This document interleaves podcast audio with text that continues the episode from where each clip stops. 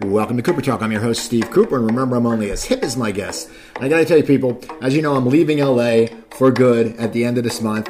And people say why, and, and here's just one of the many reasons why.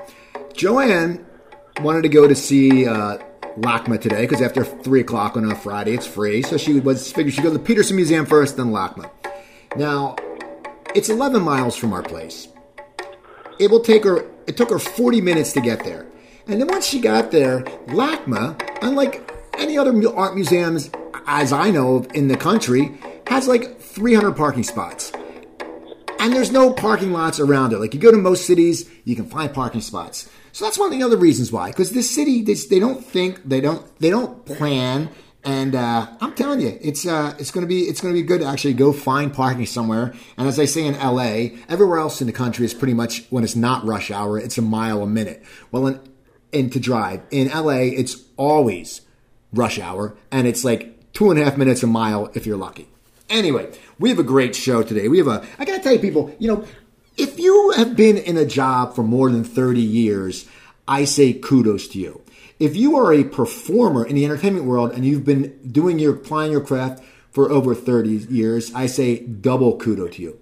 If you're a stand up comic and plying your craft for over that long, I say triple kudos to you because the business is always changing and you got to roll with the punches. And my act is, is pretty much a, a comedy you know, a great comic who's been doing it for a long time and been very successful. My comic, uh, my guest is Jeff Jena. How you doing, Jeff? Hey, Steve. Thanks for having me on, man. Appreciate the invite. Hey, no problem. No, no, I saw, like, when Don Rickles had passed, I saw a picture you posted. You had done, I believe, an episode of Hunter with Don. Uh, did you live, had you lived in L.A. for a while? I, uh, yeah, my wife and I lived out in Los Angeles for a long time. For over 20 years, we lived out there.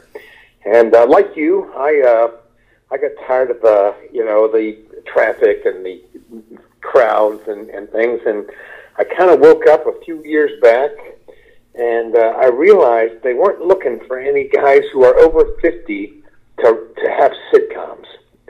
And uh, so instead of supporting my LA house habit, uh, my wife and I moved back to the Midwest. Uh, I actually was a kid when I grew up. I grew up in Kentucky and in Ohio. We moved back here. We lived kind of out in the country outside of Cincinnati, Ohio when I moved back, I uh, was in the car one day with my dad in this little town where we live called Middletown, Ohio. It's kind of out in the middle of nowhere.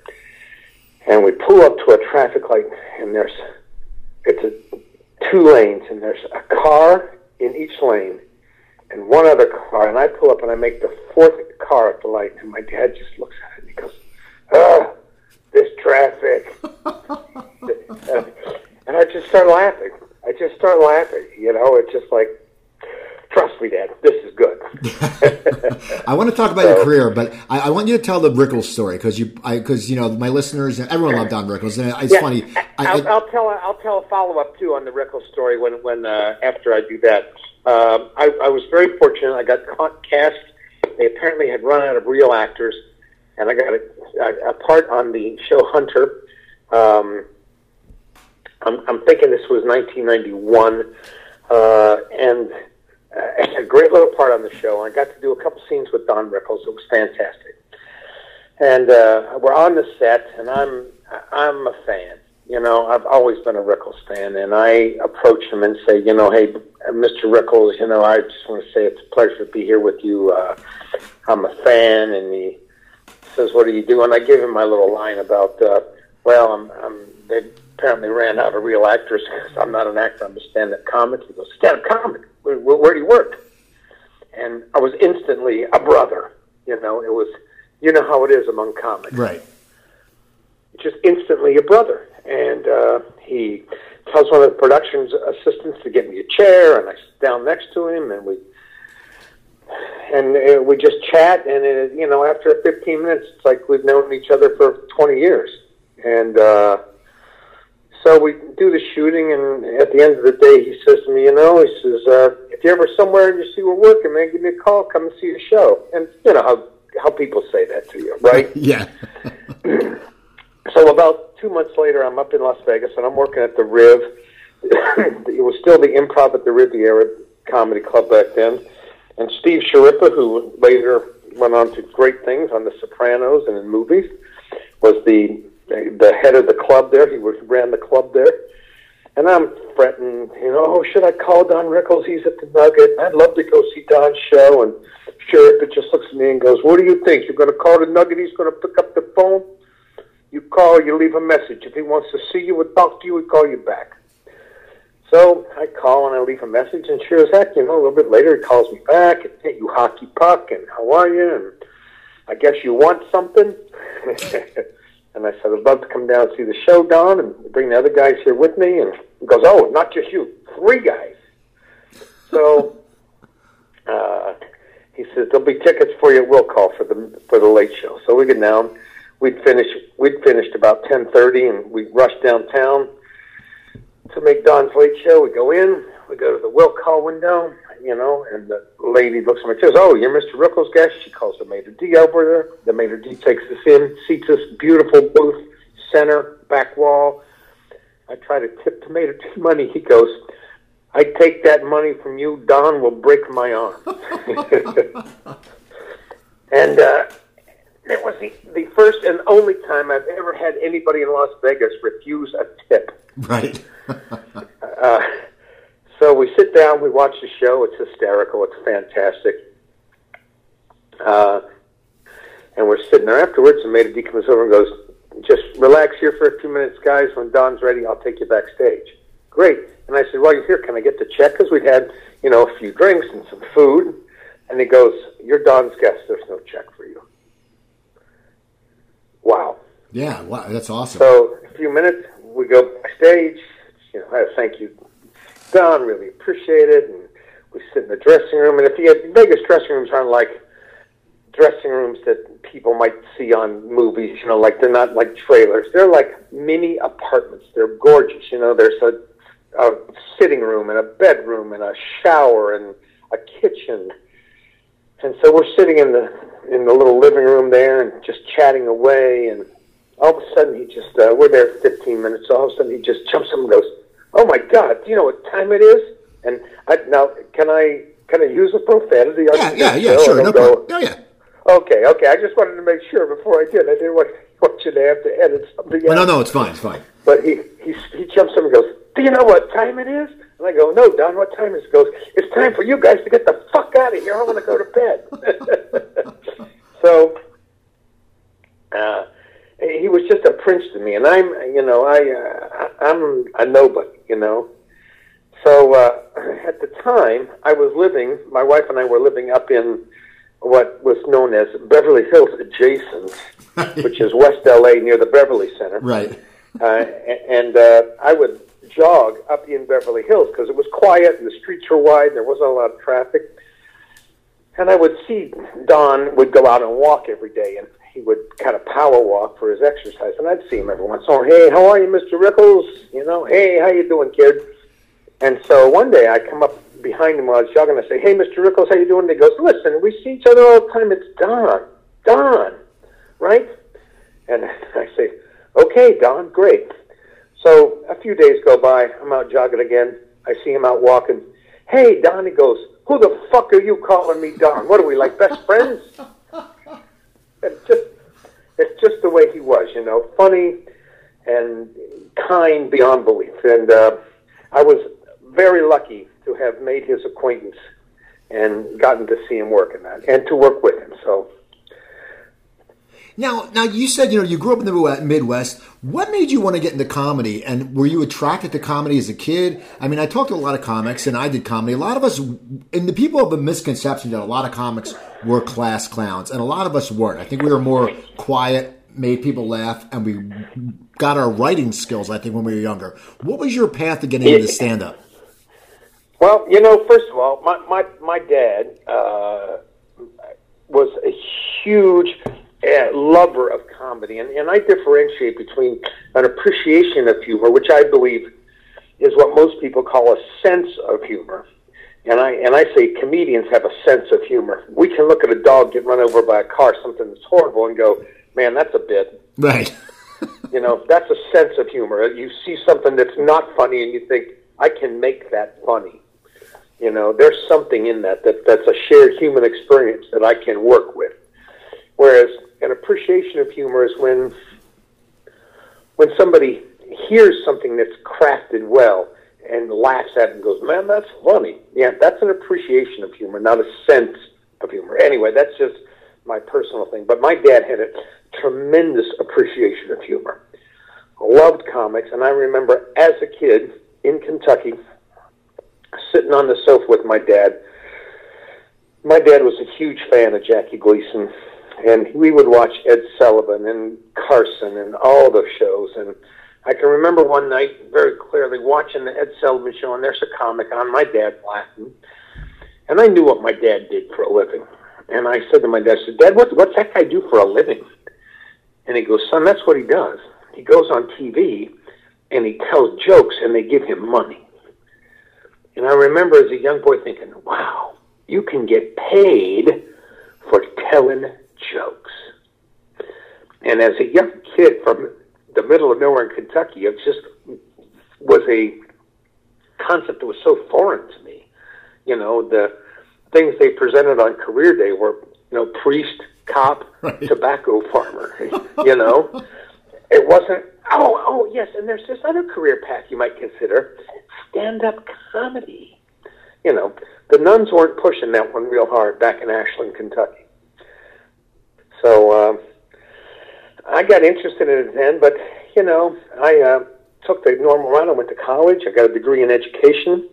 I was a math and science teacher for seven years, and I was living in the late seventies. I was living down in Houston, Texas, and I wasn't happy with the direction life was going in.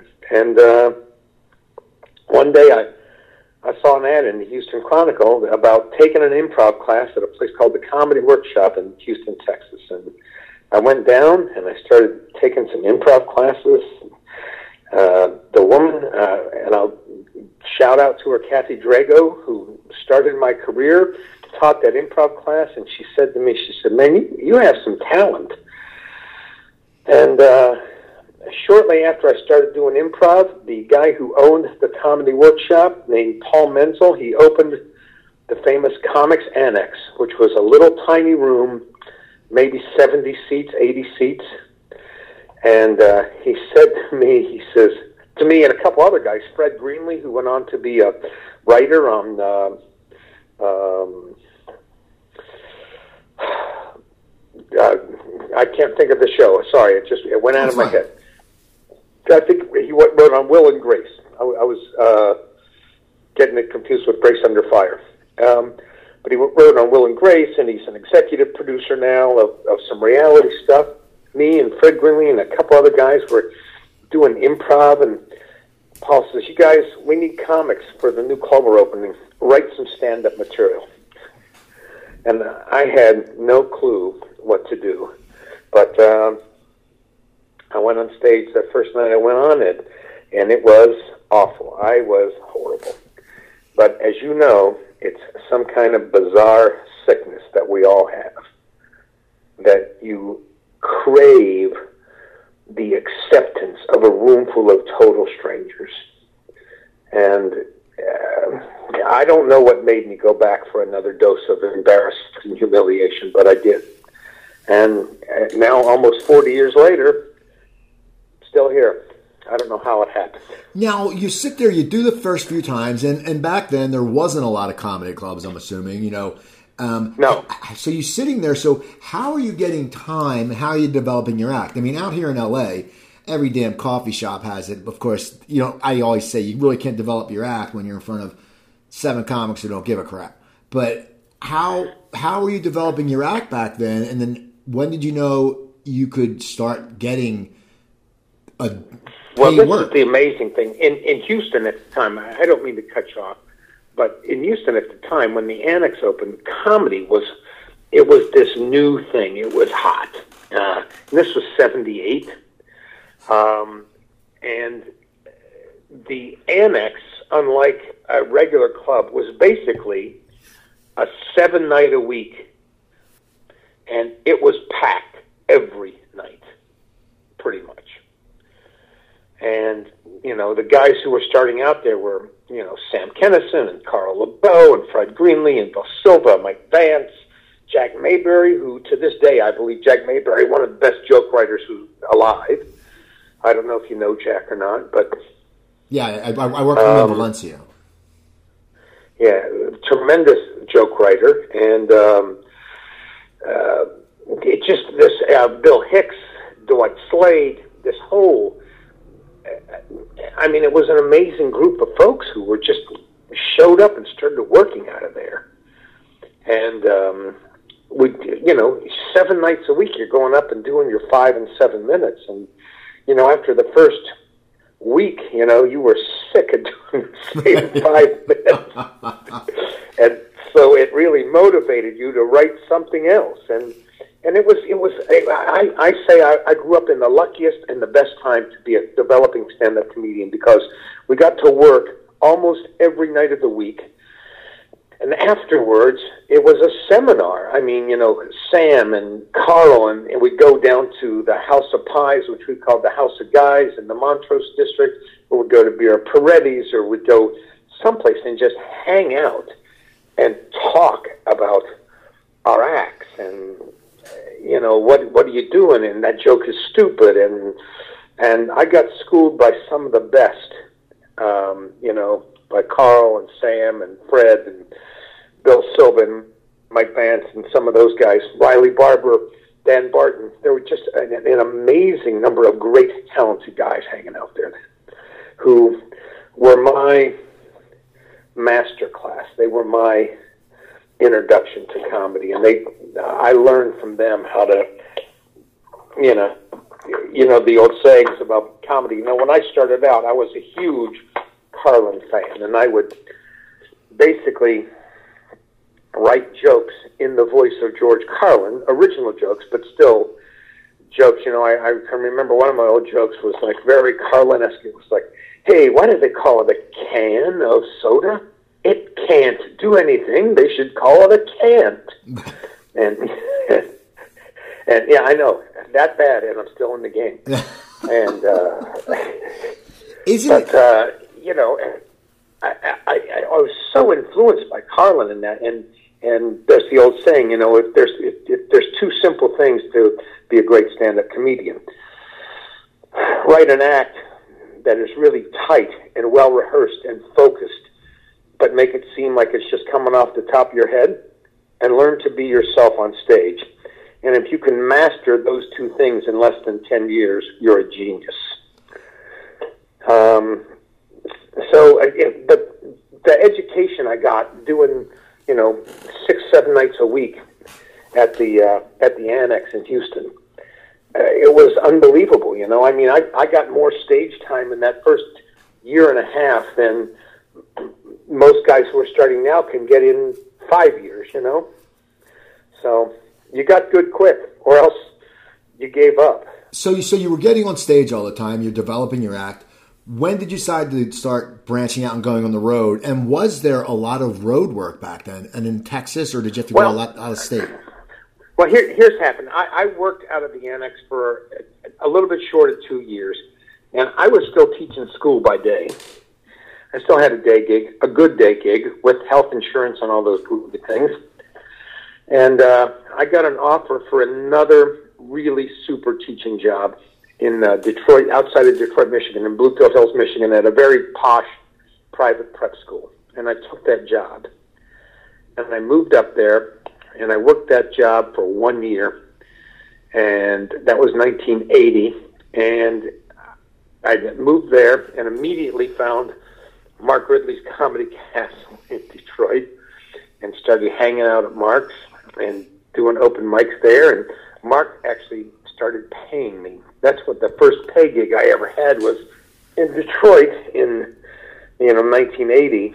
Uh, I started getting opening spots and some middle spots, working for Mark in front of guys who now are household names: Garry Shandling, Jay Leno, you know, everybody who's who you've ever heard of, you know, that's a stand-up comic and famous, worked for Mark back in the '80s, and you know, uh, Robert Wuhl. I you know, I could go down the list of everybody you've, who's you know between the ages of fifty and seventy, who's a great stand-up comic. Worked for Mark during those couple years I was there working for him, and then about nineteen, well, one year I worked. So in eighty-one, in the summer of 81, going into the school year of 81, 82, I went to the headmaster of the school and said, you know, I, I, I think I would really hate myself if at some point I didn't try this for a living.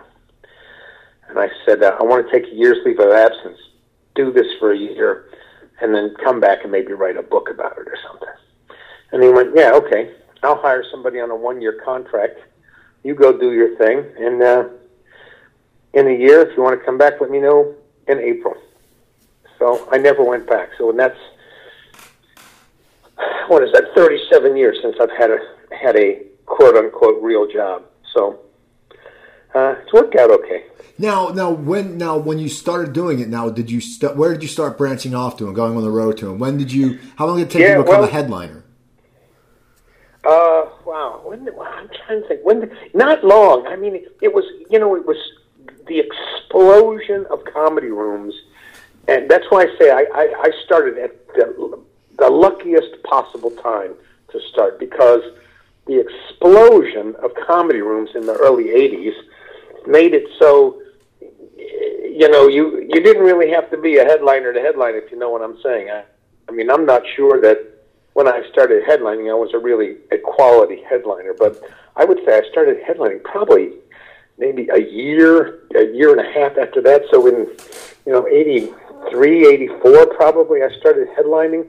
I'm, and I'm sure my first headline gig was probably a one nighter somewhere. I don't even really remember my first headline quote unquote gig. So, but so so you're working. I know I was. No, go ahead. Yeah, like here, the thing was there was the Cleveland Comedy Club, which is now about where third base is in the uh, progressive field there. Um, and that was uh, that's a great story. I I would finish school on Monday was open mic night at the uh, Cleveland Comedy Club. A guy named Dino Vince was the guy who ran it, and I would drive from Detroit down to Cleveland after school about a three hour drive. Get there, get on the list to do open mic, do open mic, get done head around, you know, ten thirty, eleven. jump back in the car, drive back to Detroit, get to bed, get up and teach the next morning, you know. And you got, you know, six, seven minutes, you know, so I'm driving six hours to, to, on a work night to do six minutes, you know. That's how much I wanted to do it. And uh, God, I was doing that every Monday. You know, just going down there and begging Dino, give me a weekend spot, give me a pay spot. So uh, it just never happened. And at one point, finally, I just quit going. After I'd been, I'd done it, you know, twenty times, maybe driven down there on a Monday night. So I quit my job I'm out trying to get road gigs. I get a road gig at a place called Hilarities in Akron, Ohio. So I take this middle, it was a middle spot, and I get a call from Dino, and I says, uh, what are you doing working there? What are you doing? He says, you're one of my guys. That's competition. I said, Dino, Canton, or Akron, is 45 miles from the club in Cleveland. He goes, I don't care. I don't care. That's interfering with my thing you work there, you're never going to work for me. which part I said, Dino, let me ask you a question. And all the time I've known you, how many paid spots have you ever given me? he goes, uh, I don't know. How many? I said, the answer is zero. So let me understand your threat, Dean. If I work this gig in hilarities, you're not. I, I will get less than zero paid spots from you. And at that point, I believe he hung up on me. now you're working, you're becoming a headliner. When do you start? Were you hitting all the imp, like the improv TV shows and stuff like that? Did you start getting all those spots? Yeah, well, here's the deal. I, I moved after a couple years in Detroit uh, with no, uh, you know, just doing like middles and occasional headlines and things like that. I moved to Chicago because, actually, let, let me tell you something else. Why Detroit was actually a perfect spot for me at the time, and not a lot of people are aware of this. In the early '80s in Detroit, the auto industry was booming, and there was a lot of commercial and industrial film work there. And I was fortunate. I got a lot of roles in industrial films and in commercials for the car companies, and I learned a little bit about acting and a little bit about auditioning in that time. And uh, I also was fortunate enough to get my union cards, SAG and AFTRA, in the process, which, as you know, in Los Angeles, incredibly difficult to do. So, after a few years of doing uh, some road work as a comic, industrial films, commercials in Detroit. Having both my union cards, I moved to Chicago because there's more stuff going on there. And at the time I moved to Chicago in '83, it's just there's a, a, a crazy amount of clubs in Chicago. There's an improv. There's three Zanies. There's the Funny Firm. There's Sinisi's Winery. There's probably eight or nine full-time gigs in and around Chicago, club gigs then there's a plethora of other work around, and you know, if you planned your your schedule right, you could you know stay in town for you know 12, 14, 15 weeks at a time and be working all the time. And then you know, also I'm auditioning and picking up some you know uh, like extra work on movies and you know the occasional industrial film role and uh, a commercial. I did a commercial for the Chicago Trib and I did a commercial for a car dealership in Chicago and some things like that. So it, it, Chicago was just an unbelievable place in the early '80s, just to to get work, to get all that kind of work. So um, I moved to Chicago. I'm living and working out of Chicago, having a you know a, a fantastic time in Chicago, and then uh, I get auditioned in Chicago for the original Star Search show I get Star Search. I get picked. Claudia McMahon, who Ed McMahon's daughter, was the talent coordinator. She picked me to do Star Search, which was my first national TV show. I'd done some local things in Chicago. My first big national TV show. So I decide now's the time to make the move to Los Angeles. I'm hot stuff. I'm going to go out and be a big, big shot because I'm going to be on Star Search. so I close down my apartment. I ship all my stuff out west. I get in the car. I've got a gig at the Comedy Corner, Jeff Valdez's Comedy Corner in Denver on the in Colorado Springs on the way. I stopped. It was also the first time I ever went to Las Vegas. I stopped in Las Vegas for a night on the way out there, and just you know was blown away by Las Vegas. Driving to Los Angeles, I had a friend who was in the movie business who was going to out of the country for a few months to work on location on the film he offered me his house up in Los Feliz if I house sit for him. It just worked out. So I move into the house. I'm in Los Feliz. The first night I'm in Los Angeles, I get dressed up. I roll down to the improv. I find Howard Allen, who was the house MC at the time. I don't know if you ever knew Howard, or but he was quite a character. We actually later became kind of buddies because we both loved golf a lot. I come, I walk in just bold as brass. I walk in the front door. I go, uh, "Hey, my name's Jeff Jena. I'm going to be on Star Search next week. When can I go up?" he looks at me. And uh, back in the day, the improv had like a kind of a black light board that they wrote the names on who was going to be there tonight. So he points up the board, and it's like Leno, Shandling, Letterman, you know, uh, Seinfeld, Rick Overton, Rich Scheidner. That's the list, right? He looks at me and goes, "Hey, you, who do you want me to throw off the list so Mister Fucking Star Search can go up?" so I kind of storm out and I go, "You know what? I heard these improv guys were assholes. I knew that. I'm going to go to the comedy store. I'll get some respect at the comedy store because that's where real comics hang out." Because I knew that's where Kinison hung out, right? So I go up to the comedy store. I don't even get in the door. so now I am eating some big time humble pie. Uh, and I happened to run into somebody out front of the comedy store who I knew. At the time now, I'm I'm very humble. I'm, I'm out here to do Star Search, and I can't even find it. get up and do my set so I can rehearse. And he says to me, he says, "Man, there's a club over on the west side called Igby's. I'm heading over there. Why don't you go there with me? I'll see if I can get you on for a few minutes." So I go, and of course, by the time I get to Igby's, I'm a little more humble, and I uh, beg Jan Smith, who is one of the sweetest and most human people you'll ever meet. I begged Jan Smith. I said, "Please, I gotta work out my set. I'm gonna be in Star Search. You know, I gotta, I gotta rehearse." And he goes, "Well, I, you can go out for five minutes, but if I give you the light, you get off right away." So I, I think we were taping Star Search on like Monday or Tuesday, and this was Friday. So I go up, I get five minutes.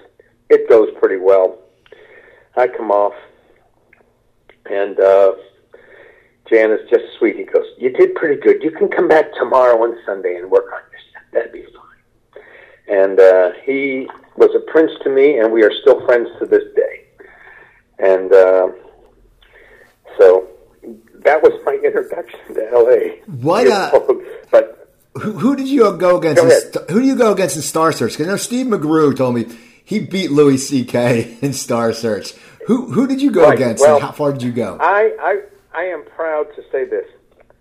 I lost to a woman named Joanne Deering, who was a, a, a really sweet woman, and uh, I, I I don't know. I don't think she's doing comedy anymore. I don't know whatever happened to her. Um, but I lost to her. She sang a song, like a little character song, and I ate it.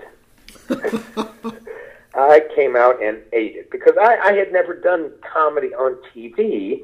I was a club guy, and as you know, there's a difference. And uh, I came out, and uh, you know, I wasn't ready for TV. I really wasn't, and I like to say that I got the lowest score of any comic who ever appeared on Star Search, and I think there was only it was two stars is what I got. And I think it was probably only two stars because I think they told the judges, don't give lower than two. and uh, and Joanne got four from everybody. So that was my my one shot on Star Search there. But then, you know, moving into the later 80s and 90s, I did. I mean, I've done as a stand-up comic. I think I counted up all the ones I could remember at one point a few years back, and I think it's 45 or 50 appearances as a stand-up comic on various brick wall shows. You know, Evening at the Improv, Improv Tonight, Comedy on the Road, Showtime Comedy Club Network, MTV Half Hour. You know, uh, Comedy on the Road, um, Caroline's Comedy Hour. You know, I I did all of those shows multiple times, and um, in fact, my last TV appearance was two years ago. I did Byron Allen's Comic Unleashed. I went out west and did that, which was really sweet of Byron to have me on. And I didn't feel too old. I was probably the other comics on the show, except for Byron and the audience. I was probably 30 years older than everybody there. but it was great. And I had one great line on the show that I'd written just recently. I was on with Mike Epps. And I said, uh, you know, my mother and father argued all the time. In fact, they argued on the day my mother died. And Mike Epps just kind of looks at me and goes, Really? I go, Well, yeah, that's kind of what led to the shooting. And uh, he f- literally fell out of his chair. You know, he just wasn't ready for that out out of my mouth, you know. So, Now, uh, I got to ask you. Now, you said when you were on Hunter, you said, "I'm not an actor. I'm a comic." Did you want to act at all, or were you just really focused on doing comedy and writing when you moved to I was focused on being a comic, but I took any acting job or audition that I could get. I mean, you know, I, to me, acting was a vehicle to become better known as a stand-up comic because to me, the the goal was always to try to become a draw, quote unquote, you know, so that I could make more money when I did clubs, and I was no, a known commodity. When they put my name on the marquee, wasn't, oh, I wonder if that guy's good, to, wow, it's Jeff Jena here at the Improv or wherever tonight, right? And uh, that never quite materialized the way I wanted it to. but uh, I, you know, it's bad. I've done all right though. Now, so you know, you're in LA, and then you know, you're still. Are you going out on the road a lot at that point, or are you going to a Vegas lot? I mean, what were you doing? You know, as you were headlining and you were after these TV appearances, where were you going? Well, I was, I was doing a lot of Vegas. Schirripa loved me, uh, and at one time, Steve was booking uh, the Riv, the Maxim, uh, and also they had they tried comedy for a while at the Four Queens downtown. Uh, he was also booking like high roller parties and other stuff. And Steve was always uh, really good to me and uh, really took care of me. So uh, I was working Vegas quite a bit between the, those places. Plus, also, I worked for Winston over at the MGM, and you know, I I was you know did the Trop a few times, and so I you know there was a lot of work in Vegas. Plus, I was working there was a place up in uh, Reno called Just for Laughs at the Hilton that I was working, and I was doing the clubs around town. Uh, Hartman uh, gave me a lot of work doing, you know, Irvine and Brea and San Diego, uh, and then when they opened in San Jose up north, when they had the club on Market uh, Square in San Francisco, I worked there quite a bit. So I was staying busy without traveling too far away, even though I would do you know, my old clubs that I had a, a relationships with in the Midwest, I'd go fly out and like, try, you know how it is. You try to set up two or three weeks in a row, and you you go go and you land somewhere, and then you work the you know the clubs that you have bookings in, and then kind of head back. You know, you go. I I, I called it. You know, you have to go uh, to the Midwest to support your apartment habit in L.A. Right. So, how over the years, how has your act changed? And, and when you look at it and, and your writing style and do you write the same way you always wrote? Or now that you have been on stage for all these years you're a proven great comic. You probably know what works and what won't work. But how do you feel your act and the material has changed over the years? Well you know what? It, it, first of all it's more personal now you know it's more about me and my family and and my own experiences where I don't know. When I was younger, I was trying to write, you know, um, different kinds of things. You know, I was trying to be, and, and I think, you know, if you don't go through this stage, you haven't really explored it. But you know, I, I was trying to be controversial, so I wanted to do edgy stuff for a while. You know, and so. Um, and now it's just I, I you know I talk about things that I want to talk about now you know and like what what's important to me now in my life where I am family um, values things like that you know and just um, you know and I don't feel the need to like challenge the way people look at their lives you know. I guess I'm not burdened down by the heavy truth I carry within myself anymore so, uh, but that has changed. What? And well, that's a great question. What is? I mean, because it has evolved. And, you know, here's the thing I've always told my wife too. It's like when I was, like, say, doing this six or seven years and headlining for four or five of those years, I would like look at old videotapes and listen to old audio tapes that from three or four years before and just think, man, I was awful. Why did anybody hire me? I am so much better now. And now I look back at, you know, five years past that, eight years past that, you look at those tapes and listen to those audios and you go, oh, that is so awful. And I always have always told my wife, if I ever get to the point where I pick up a tape from three years before and listen to it and go, wow, was really good then. Right. you know, then I'll know it's time to uh, to to uh, call the accountant and start spending the money in the IRA. Right. So, but fortunately, that hasn't quite happened yet. And you know, I'm encouraged by guys like Rickles too. I come back to Don where we were before. Here's a guy who was 90 and still working, still funny. Um, maybe not as relevant as he was at one point, but still packing the rooms, doing his thing. You know? Oh yeah, people people um, said you know when you would see him now, he'd be on a chair because he couldn't get around, but his mind was sharp as right. a tack. Was sharp as a tack. And you know who else I had a great a chance to work with uh, was was Mar- Marty Allen. And uh, Marty's in his mid 90s now, and he's, I don't think he's working anymore now. But I worked with Marty when he was 87 years old. And off stage, he was good, but a little, you know, he was an 87 year old guy. But I'm telling you, man, walk out under the lights, and he lit up. He lit up like a, a like a candle, and and he was good. I mean, he was still good, you know.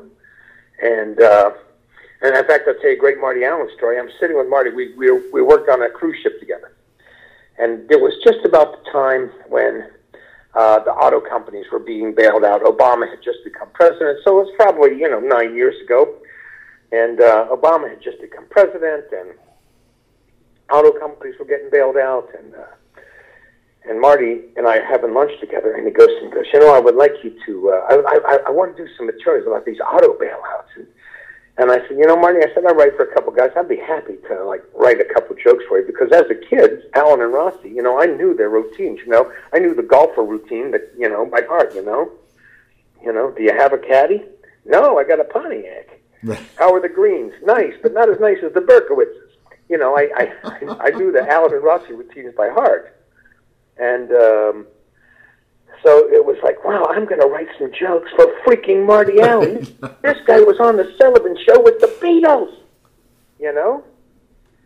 And uh, so I go back to my cabin that night and I write a couple of jokes about the auto stuff. And the next day at lunch, I show him to Marty, and he goes, "Hey, that's not bad. I'm going to try him in the show tonight." I go, "Be my guest." Well, his, his wife Karen played the straight man for him um, now and so Marty and Karen are on stage and they're doing their thing, and Marty does the jokes, bam, bam, bam, one, two, three, and they work. They work great. And not because they were great jokes, but because out of Marty, you know, people weren't expecting Marty to do topical stuff. They were expecting to see the old Allen and Rossi routine. But he does these bang, bang, bang, three really topical jokes. They get a huge response. So the next day we're having lunch, and he goes, uh, jokes work great. I said, well, thanks. I, I, you know, and he goes, how much do I owe you? And I said, wow, you you don't owe me anything. It's, you know, we're friends. I, I, I write some lines for you. You don't have to pay me. He goes, no, no, no, no. You're a professional. I'm a professional. I want to pay you for your work.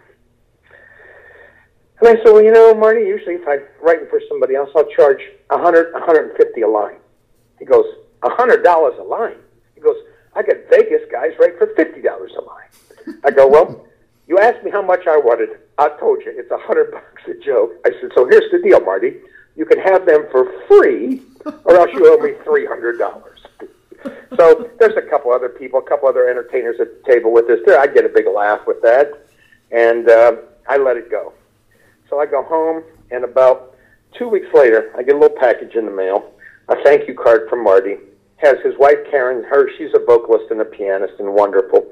Her CD, uh, a DVD that Marty had done, and a check for three hundred dollars, which is still hanging on my office wall. Oh man, that is so cool. So now, yeah. now you know you, you're working a lot. Now you said you a few years ago you decided to leave LA, and you know what was was there a moment that made you sit there and go, I just got to get out of this place because you know LA, it's just, it's it's getting overcrowded. It was always crowded. It's changed since you've left. I mean, it's changed in the 15 years I've been here. Was there any like defining moment yeah. that you just said, "Screw this shit, I'm Here's out of here"? the defining moment. I went to an audition for a for a dad. Right? It's a dad. It's a it's an a, a dad, and and in the in the breakdown, it's described as 40ish to 50ish dad. Right? For a part on a sitcom, and so I go and at the time I was, uh, if if not fifty, not I was pushing fifty, if not already dragging it behind me. And um, I go in there, and I'm, you know, we.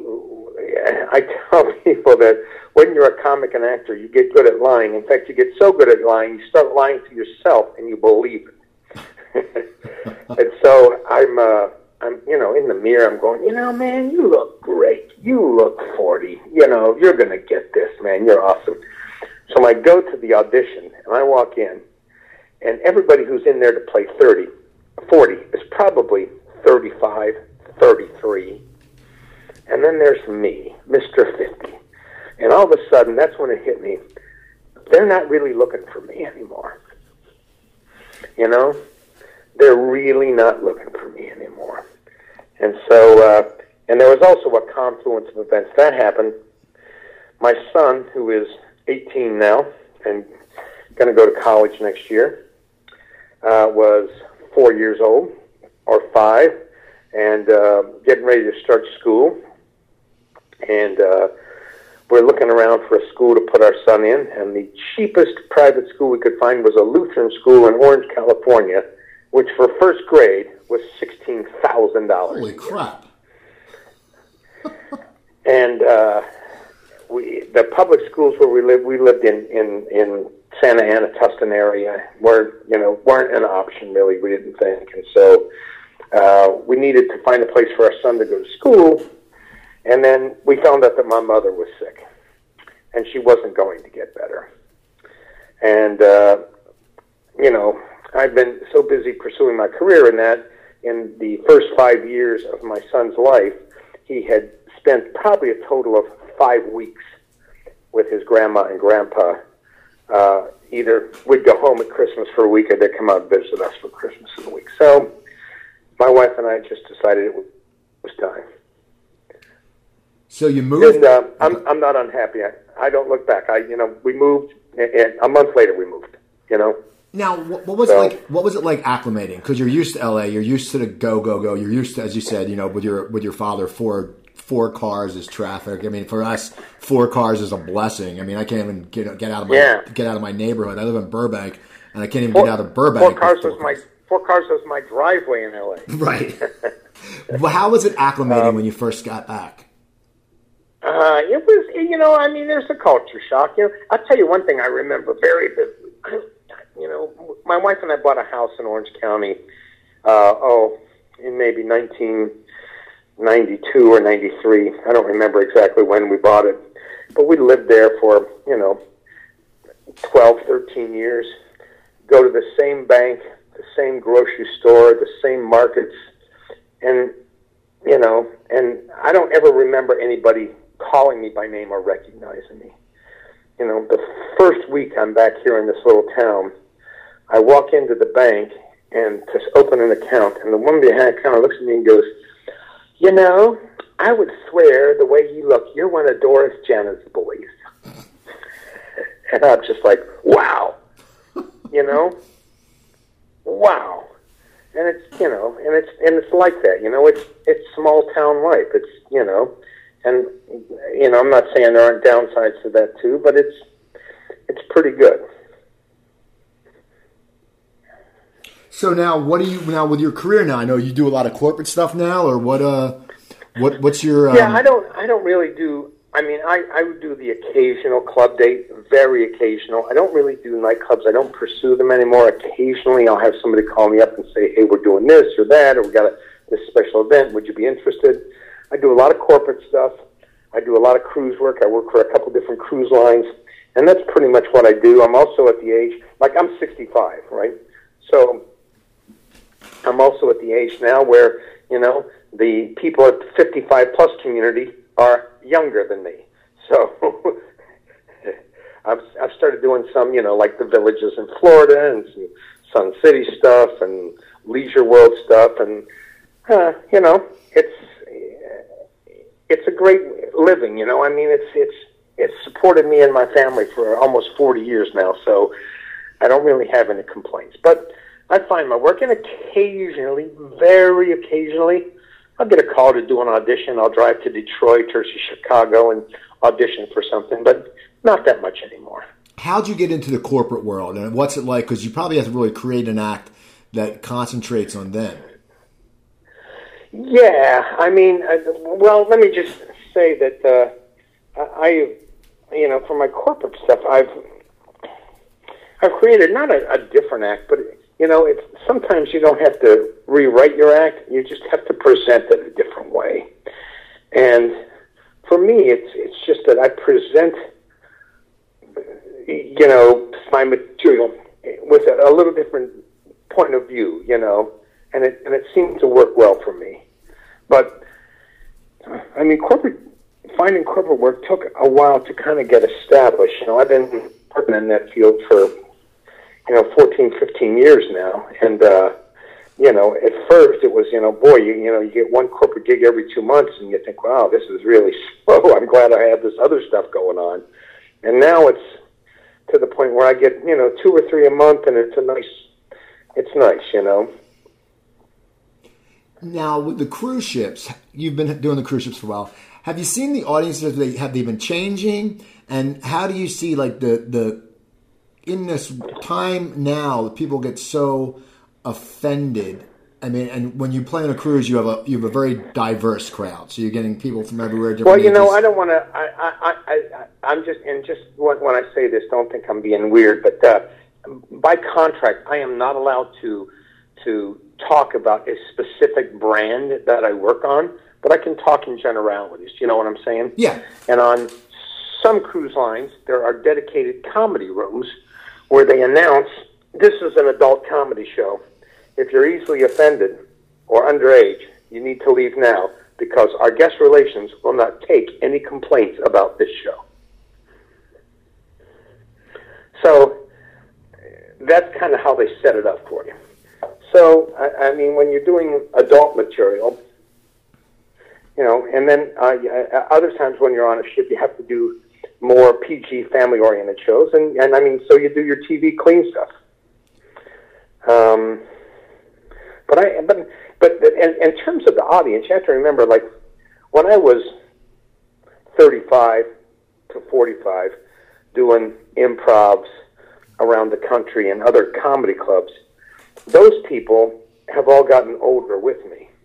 And so when I go on ships now, it's the same people who used to come to see me at the improv or Mark Ridley's Comedy Castle or the Punchline in Atlanta or someplace like that.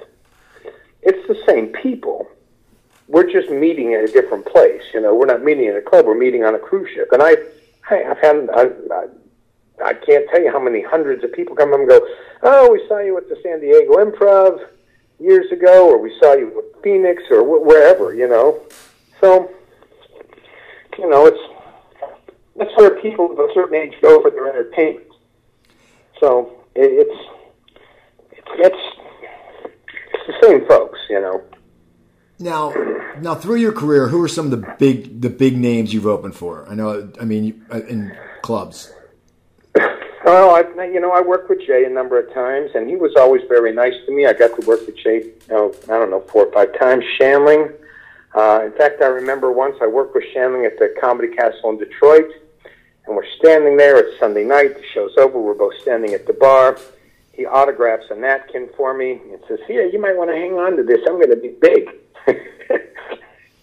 and I laughed, and uh, we we both been paid, and we're our biggest check per week. It's fifteen hundred dollars. And I remember thinking, man, if I ever got to point where I get fifteen hundred dollars doing stand up comedy, that would be amazing. and uh, I mean, I worked with Miller. I, mean, you know, some of the fun ones. I worked with Pat Wilson which was back in the club days. I practiced in clubs, and I and I actually did an, an at the improv with that uh, a couple of years after I worked with him in a club, which was which was a fantastic time. Um, Robert Wuhl, Dennis Miller, uh, you know, Wagner, Overton. Um, You've worked with basically everybody. Yeah, I mean, there was a time when I, and, and not anymore because I'm not connected to LA, and I don't know a lot of the young men and women anymore. I, I really don't.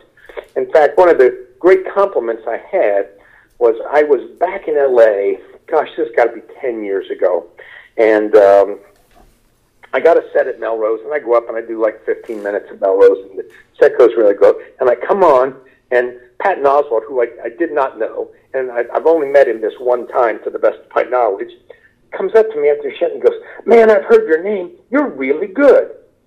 And I went, "Wow, that's really nice." That this guy, who's a big star, doesn't know me from frickin' Adam, takes the time to come over and compliment me on my set and that was a that was a real kindness and a real you know a real insight into who he is. You know, in in my opinion, you know about. Of course, if he would have come over and told me I sucked, probably would hate the guy. well, man, you know what? But it, it was a real kindness that he did to me to come up and go out of his way to come up and say, "Hey, you really did a great job. Thanks a lot." Uh, you know, and it's funny too. Is like uh, a lot of guys middled for me who went on to a lot bigger things than I got too, like Mark Curry and uh, Tom Rhodes and and Ben Tosh and, and guys like that who uh, were at one point worked in front of me, and God bless them, they've done fantastic. Well, you've had a fantastic career yourself, and you're still doing it. And as I say, anyone who's been doing any job for 40 years, and no less in the entertainment 40 years, and when you break it down to doing comedy for 40 years, and it, it's that's very impressive. So you know, it's uh, it's good. I'm glad I'm glad I got in touch with you. You know, I I was sitting there and, and I said, you know, I, I I know your name. We're friends on Facebook, and you know, every comic knows your name, or they should know your name. And I'm glad you got right. back to me, and I'm glad we got to do this. Well, hey, you know what, Steve? This is awesome. I, I really enjoyed it too. And uh, now you are moving out of LA. I've been following you on Facebook. I heard, heard you talk about it at the at the uh, setup on the show. And, and, where are you moving to? I grew up outside Philadelphia in a town called Cherry Hill, New Jersey. My girlfriend owns. Oh, no, well, my friend. My friend Don McMillan is from Cherry oh, Hill. yeah, New Don. Jersey. Don went to my high school. Don grew up in a neighborhood right behind me. He graduated with my older sister. Um, I were moving. She owns a condo back uh, right next to Cherry Hill, Marlton, New Jersey. And I just said, you know what? I can do my show anywhere. I'm getting a few other projects going. I just said, you know what? We're flying out April 29th. That's why they're right now. She's been packing up stuff. It's uh, it's weird because you know I, I, I've been here for so long. This place, I found like headshots from 10 years ago when I had hair and I looked like a skinny George Costanza. So it's a yeah. So I'm I'm heading out, but. Well, uh, what amazes me is that our paths haven't crossed before this in, in the real world instead of the virtual world. Right, and you know yeah, that, uh, it's you, we uh, know so many we, of the same we people. We seem to know a lot of the same people. You know, you said that Jeff Martyr, who was who was a saint and a wonderful guy and a very funny man, um, had recommended me to you, and I, I I'll give a shout out to Jeff Martyr and say thank you to him for recommending me. Um, but I've enjoyed it, man. Thank, thanks for having me on and let me let me feel like a an old guy who blabs about back, back in the day. Yeah, it's great, man. I, am getting that way now too, man. I'm, I'm becoming. I was like, what the heck? You know, I was like, okay, I got to stop. So now, now you, your website is jeffreyjenna.com. That's me, man. Jeffreyjenna.com. If anybody wants to know anything, I mean, they can email. You know, I'm not a hidden person. I'm on Facebook at Jeffrey Jena. My email is jeff at Jeffrey Jena. You know, uh, people can email me or friend me on Facebook. Usually, but I gotta be honest, though. I, you know, I don't on Facebook. I don't uh, friend people. I don't accept people who I don't know in the real world. Right. You know what I'm saying? So, don't friend me on Facebook because I'm just. If I really don't know you personally, I'm probably not going to accept your request. But if you send me, you can send me a note. I mean, you can. My messaging is open. You can send a note and say you heard me on Cooper Talk, and you know, I'll correspond with you. I'm a lonely man. okay. Well, I want to thank you, people. So follow him, people. Follow me on Twitter at Cooper Talk. That's at Cooper Talk. Instagram, Cooper Talk One, because there must be another Cooper Talk. I gotta look that up. Uh, go to my website, coopertalk.net. I have over 600 episodes up there. You can email me, Cooper at coopertalk.net. And don't forget my other website, stopthesalt.com. When I got out of the hospital a few years ago, with my health problem, I wrote a low sodium cookbook. It's 120 recipes. Very easy. No pictures to intimidate you, no long lists of ingredients. If you don't if you don't have cumin, don't worry, you won't use cumin. So please get that stopthesalt.com. You can get it at amazon.com, but if you get it at stopthesalt.com, I make more money and I'll sign it for you. So anyway, people, I'm Steve Cooper. Only sip as my guest. Don't forget, drink your water, eat your vegetables, take your vitamins, and I'll talk to you guys next week.